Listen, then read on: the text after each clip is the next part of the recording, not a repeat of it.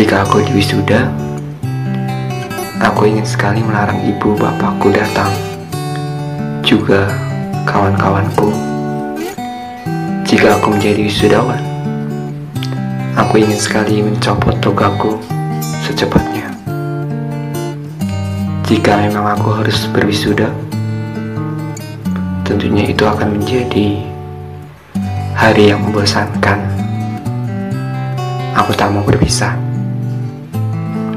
Jika aku berada dalam upacara wisuda, aku benar-benar ingin lari. Aku datangi kawan-kawanku satu persatu, menjabat tangan mereka, naik ke atas gedung, lalu berteriak, "Aku rindu."